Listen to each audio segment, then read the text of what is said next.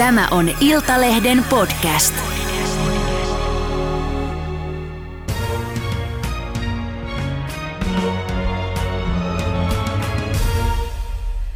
Tervetuloa Lontoosta, Tiina Jauhiainen. Kiitos paljon. Hei, pakitetaan ajassa 4 vuotta taaksepäin. Sä olit auttamassa Dubain prinsessa Latifaa pakenemaan Arabiemiraateista. Ja olitte pakolaivassa, olitte jo lähestymässä Intian rannikkoa, kun sä tunnet aseen piipun sun poskessasi ja mies huutaa ampuvansa sun aivosi pihalle. Mitä tapahtui? No, tuossa vaiheessa pakojahdille oli tehty rynnäkkö Intian rannikkovartioston erikoisjoukkojen toimesta. Ja tilanne oli eskaloitunut jo siihen tosiaan, että olin tuollaisessa tilanteessa ja luulin siinä, että tästä ei enää selvitä. Et mietin, että tässäkö mä nyt olin, että päiväni on luetut. Ja muistatko, mitä muuta ajattelit? Mitä tuollaisessa tilanteessa ehtii ajatella, kelata? No kyllä siinä jotenkin tulee just mieleen, että olisi pitänyt tehdä asiat toisit ja olisipa kertonut perheelleni, että olen täällä ja olisipa kertonut kaikille ihmisille, mitä he merkitsivät minulle. Jotenkin tällä tavalla niin kuin alkoi kelaamaan asioita, mitkä oli tärkeitä. Mitä tapahtui silloin laivalla sitten Latifalle? No Latifahan he olivat pääasiassa tulleet hakemaan.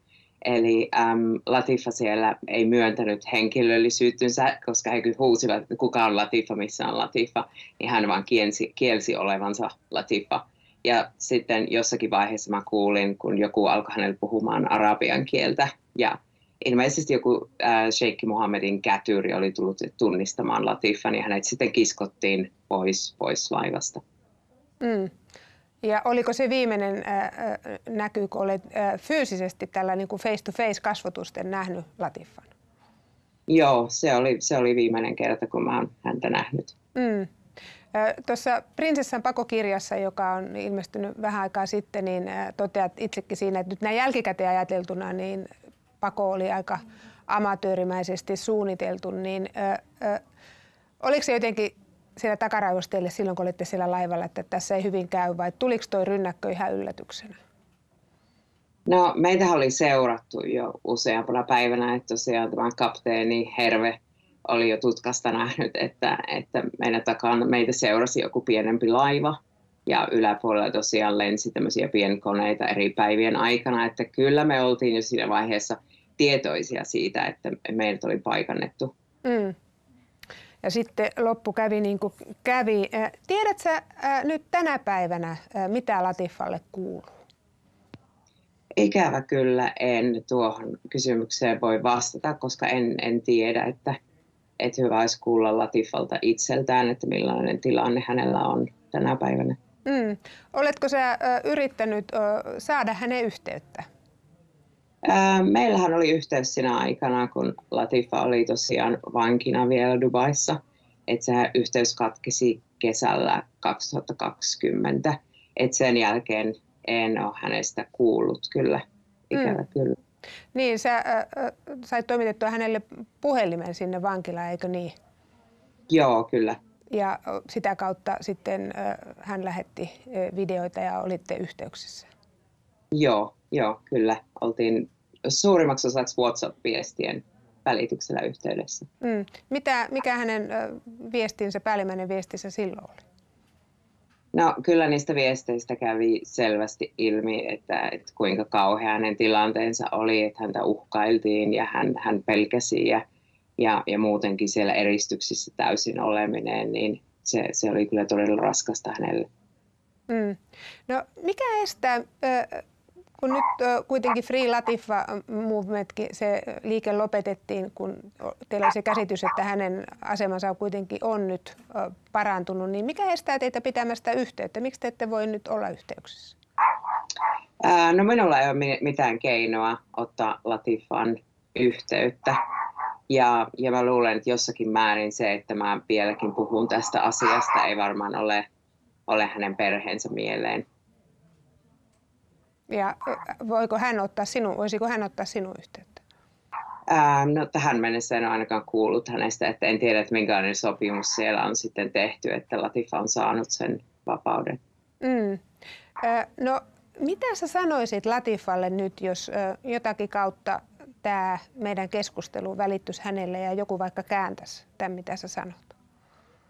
No, mä sanoisin kyllä hänelle, että mä toivon sydämeni pohjasta, että hän on nyt sellaisessa tilanteessa tai ainakin lähempänä sellaista tilannetta, mistä hän on aina haaveillut, eli vapaa päättämään omista asioistaan. Mm. Mutta hän on kuitenkin, eikö niin, että hän on jonkun verran matkustanut, että ne kuvat on ollut aitoja, että hän on ollut Espanjassa ja oliko Islannissa myöskin? Joo, kyllä. Mä tapasin Latifan serkun Markuksen, joka oli tosiaan ennen sitä meidän tapaamista niin tavannut Latifan Islannissa. Mm. No, tuossa kirjassa sä kerrot koko tämän teidän tarinan ja sitten sieltä laivalta kerrot, että kun Latifa vietiin väkipakoin, niin myös sinut vietiin. Sut vietiin sitten emirikuntien tämmöistä kansallista turvallisuutta vaarantavien henkilöiden vankilaan. Ja sanot, että se oli sun siihen asti sen elämäsi suurin shokkitilanne heittämällä. Niin minkä takia? No ehkä juuri sen takia, koska minulle sanottiin, että kukaan ei tiedä, että sinut on tuotu tänne ja me voidaan tehdä sinulle ihan mitä me halutaan. Niin mä tosiaan aloin siinä miettimään, että eihän nyt kukaan oikeasti tiennyt, missä mä olen. Ja että tämä voi olla totta, että se jotenkin se tunne siitä, että mä täällä voi olla ikuisesti tai tosiaankin ne voisi vaikka tappaa minut, niin se oli kyllä aika karmea. Aivan varmasti. No mitä luulet, mikä sut pelasti sitten? Sua ei ammuttu siellä laivalla, vaikka pyssyn piippu poskella olikin, etkä myöskään jäänyt viru sinne vankilaan. No mä luulen, että ensinnäkin tällä Latifan ennen meidän matkalle lähtöä tekemällä videolla oli aika suuri vaikutus. Et mä huomasin jo siellä ensimmäisenä päivinä, kun laivalle oli hyökätty, niin heillä oli jo tieto siitä, että tällainen video oli olemassa ja tosiaan nämä Arabiemiraattien sotilaat yrittivät minulle tivata, että kenelle tämä video on lähetetty. Et mä luulen, että sillä oli aika suuri merkitys asiassa. Ja sitten tietenkin sinä aikana, kun minä olin siellä vankilassa, niin se videohan oli jo julkaistu ja mukaan oli tullut YK ja muita erinäisiä ihmisoikeusjärjestöjä ja tilanne oli... Tämä tapaus oli saanut niin paljon maailmanlaajuista mediahuomiota, että mä luulin, että se oli, mikä minut sitten loppujen lopuksi pelasti. Aivan totta, sehän oli joka puolella ja Daily Mirror taisi olla ensimmäinen media, joka se julkaisi, mutta sitten se oli YouTubessa ja sehän lähti tosiaan joka paikkaan se video ja se sitten sua suojasi varmasti myöskin. Sitten sut pääsit sieltä vankilasta kuitenkin aika nopeasti sit loppujen lopuksi pois ja sut heivattiin takaisin Suomeen, lennätettiin Kuopioon ja sieltä menit kotikaupunkiisi, synnyin kotiisi Iisalmeen. Viimeiset sanat, mitä sulle sanottiin, oli nämä. Tiedäthän sinä, mitä prinsessa Dianalle tapahtui. Se ei ollut onnettomuus. Mitä sä ajattelet tuollaisista sanoista? No silloin kun mä kuulin nuo sanat tosiaan siellä lentokentällä Dubaissa lähtiessä, niin mä en ajatellut niistä kummemmin mitään. Just varmaan senkin takia, että kaiken mitä mä olin kokenut viimeisten viikkojen aikana, niin se ei tuntunut siinä vaiheessa miltään. Et sitten vasta kun olin tosiaan päässyt sinne synnynkotiin Iisalmeen, niin sitä aloin miettimään noiden sanojen merkitystä ja kyllä ne siinä vaiheessa alkoi niin jo tuntua vähän pelottavimmilta. Mutta en mä kuitenkaan tällä hetkellä pelkää. Sä et pelkää? En. Onko sua, mitä sä tiedät siitä, tai onko epäilyksiä, että sua seurattaisi tai olisi seurattu, tai puhelintassa kuunneltu, tai muuten olisit tarkkailun alla? No, mä olen jonkun aikaa sitten saanut tietää, että mun puhelimessa oli jonkunlainen haittaohjelma, että menoja on kyllä seurattu jossakin vaiheessa, mutta en mä sitten tiedä muuten, että miten paljon heidän tiedossaan on minun tekemiseni ollut. Mutta sä et mieti sitä joka päivä, tai näiden 4 vuoden aikana et ole miettinyt, että sä elät Lontoossa ja tuut ja meet niin kuin haluat, vai säikähdätkö jotain ääniä tai oven räpsähdyksiä tai muuta outoutta?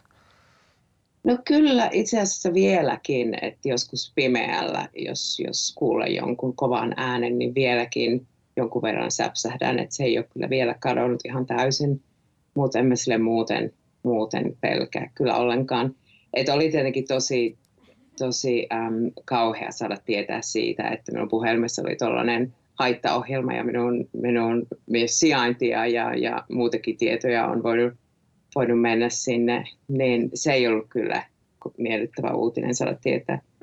Miten se selvisi sulle sitten? Mä sain yhteydenoton itse asiassa Suomen viranomaisilta. Ja, Suomen viranomaisilta? Ja sitten tietää, joo. Keneltä? Mä en tiedä, voinko tässä ohjelmassa sitä suoraan sanoa, mutta se itse asiassa oli viesti, jonka Britannian viranomaiset toivat minulle Supolta, että sitä kautta mä sain tietää. Joo. Miten Tiinasta Iisalmesta tuli Dubain prinsessan luottoystävä? No mun mielestä se oli vähän niin kuin asia, mikä tapahtui ihan sattumalta. Et mä päädyin Latifalle opettamaan capoeiraa, vaikka en edes virallisesti itse ollut capoeira-opettaja. Sehän oli vaan mun harrastus siinä vaiheessa. Kerro lyhyesti meidän katsojille, jotka ei tiedä mikä on capoeira, että mitä se on? Capoeira on brasilialainen taistelulaji. Siinä on paljon musiikkia ja muuta. Et se on kyllä aika kiinnostavaa. Et mä en yhtään ihmettele, minkä takia esim. Latifa halusi oppia capoeiraa. Et varsinkin kun hän halusi tehdä asioita, mitkä sai hänen ajatuksensa pois siitä arjesta. Susta tuli hänen opettajansa. Mitä sitten tapahtui? Miten teidän ystävyys syveni?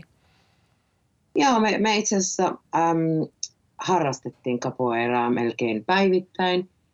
Ja siinä sitten tuntien lomassa tehtiin vähän niin kuin muitakin asioita. Ja joskus saattoi olla vähän sellainen, että me otettiin, juotiin kahvit tai jotakin sen jälkeen tai keskusteltiin. Ja sitten se jotenkin vaan se ystävyys alkoi syvenemään. Ja sitten 2013 vuoden lopussa me alettiin myös laskuvarjohyppäys yhdessä. Ja sekin taas lähensi meitä tosi paljon. Että meille tuli koko aika uusia juttuja, mitä me tehtiin yhdessä. Ja jossakin vaiheessa mä sain tosiaan olla Latifan kanssa kahdestaan jopa näiden perheen omistamien tilojen ulkopuolella myöskin. Että. Niin. No minkä takia Latifa sitten halusi paeta? Mitä hän kertoi sulle? Miksi hän halusi paeta? Hän halusi elää normaalia elämää. Hän halusi päättää omista asioistaan. Hän oli kyllästynyt siihen, että häntä kohdeltiin ihan kuin hän olisi lapsi, jolla oli kotiin tuloajat ja kaikkia muita säännöksiä. Et hän ei ollut saanut matkustaa esim. Dubaista pois vuoden 2000 jälkeen. Hän ei ollut koskaan saanut pitää omaa passiaan kädessään. Ihan sellaisia asioita, mitkä me länsimaalaisina otetaan ihan niin kuin itsestäänselvyytenä. Minkä takia hän ei saanut omaa passia tai saanut matkustaa, hypätä sun kanssa vaikka lentokoneeseen ja mennä matkalle? Mä luulen, että aika paljon tällä on tekemistä vuoden 2002 pakoyrityksen kanssa, että sehän oli ensimmäinen kerta, kun Latifa yritti paeta ja siinä vaiheessa hän oli tosiaan yrittämässä hakea apua siskolleen Shamsalle, joka oli vankina siinä vaiheessa. Ja sekään ei onnistunut silloin? Sekään ei onnistunut, että Latifahan jäi jo silloin Omanin rajalla kiinni, että hän ei tiennyt ollenkaan, että kuinka raja ylitetään. Hän oli aika naivi kyllä siinä vaiheessa. No mitä sä ajattelit sit, kun hän pyysi, että auta häntä pakenemaan, niin mitä sä ajattelit? No mä näin sen siinä vaiheessa sellaisena yhteisenä seikkailuna. Mä ajattelin, että tähän on tosi hienoa, että mäkin olin valmis lähtemään Dubaista siinä vaiheessa. Ja mä ajattelin, että tämä on täydellistä, että mä voin lähteä yhdessä parhaan ystäväni kanssa. En mä tietenkään siinä vaiheessa tiennyt yhtään, että kuinka tämä sitten yli puolen vuoden suunnittelun jälkeen loppujen lopulta menisi, että mä olisin se, joka ajaisi Latifan rajan yli ja Latifa olisi piilossa takakontissa ja muuta. Et en mä olisi siinä vaiheessa osannut kuvitellakaan, että se tilanne on näin sitten pakopäivänä. No nyt tietään kaiken sen, että miten siinä kävi, niin tekisitkö tuon sama uudestaan? No en varmaan ihan samalla tavalla uudestaan. Niin kuin, että periaatteessa kyllä olen aina valmis ystävää auttamaan, mutta kaikista näistä virheistä oppineena niin en todellakaan tekisi asioita samalla tavalla. No mitä ajattelet siitä, että Latifa ei kuitenkaan sillä tavalla vapaaksi päässyt, kun hän ehkä kuvitteli, niin mitä seurauksia tästä on ollut sitten tästä suuresta kansainvälisestä mediahuomiosta ja tästä teidän pakoyrityksestä? Minkälaisia asioita siitä on seurannut? No kyllä mä luulen, että tässä on ollut hyötyä Latifalle kuitenkin. Että mä luulen, että ilman tällaista mediahuomiota ja kaikkea, mitä tässä on tapahtunut niin kuin viimeisen 3 vuoden aikana, niin hän varmaan olisi kyllä vielä vankina tai pahimmassa tapauksessa hän ei olisi enää edes elossa. Et kyllä mä luulen, että tästä on ollut kuitenkin sellainen hyöty, että hänelle, vaikka en niin kuin ihan tästä tarkemmin tämänpäiväisestä tilanteesta tiedäkään, niin kyllä mä uskon, että siitä on ollut hänelle hyöty. Kun taas luulen, että samanlainen hyöty ei ole todellakaan ollut Latifan isälle tai Dubaille. Tämä on kuitenkin jättänyt aika ison tahran Sheikh Muhammadin maineeseen, että tästähän lähti sitten tavallaan kaikki nämä lisäuutiset, mitkä tuli takaisin, että puhuttiin taas Latifan siskon Shamsan kaappauksesta, joka tapahtui Britanniassa vuonna 2000. Ja sitten kaiken lisäksi vielä Sheikh Muhammadin vaimo, Princess Hayya, päätti myöskin paeta lasten kanssa. Että tämä oli vähän niin kuin sellainen, mikä aiheutti tämän kaiken muun mediahuomion kanssa. Ja mediahuomio ei tietenkään ollut aina positiivista, ei myöskään sinulle, että yhdessä vaiheessa spekuloitiin paljon sillä, että Sheikh Muhammad, jolla on arviolta noin 20 miljardin euroa omaisuus vähintään, että sä olisit ollut vain rahan takia tässä auttamassa Latifaa, niin mitä sä ajattelit ja mitä oot vastannut? Joo, no, nämä spekuloijathan eivät koskaan voi ymmärtää, että mitkä oli Latifan syyt siihen, että hän ensinnäkään halusi paeta, että hän halusi vaan viettää ja elää normaalia elämää. Ja moni ei vieläkään voi ymmärtää, että miksi joku riskeeraisi kaiken auttaakseen läheistänsä. Että ehkä tämmöisiä asioita ei sitten voi helposti selittääkään. No mitä sanot esimerkiksi suomalaisille, jotka suuntaavat lomamatkalle Dubaihin? No, mä sanoisin ihan ensiksi, että maailma on suuri, että on varmaan muitakin lomapaikkoja, että minne voisi mennä. Että kannattaa tosiaan ensinnäkin ottaa kaikki nämä faktat selville. Ja vaikka tuon kirjan lukemalla, niin käy kyllä hyvin ilmi tämä Dubain kiiltokuva imagon kääntöpuoli, että sellaisia ohjeita antaisin. Sellaiset ohjeet, no ne toivottavasti menee perille. Tiina, mä kiitän sua oikein paljon tästä haastattelusta ja toivotan sinulle kaikkea hyvää. Kiitos paljon.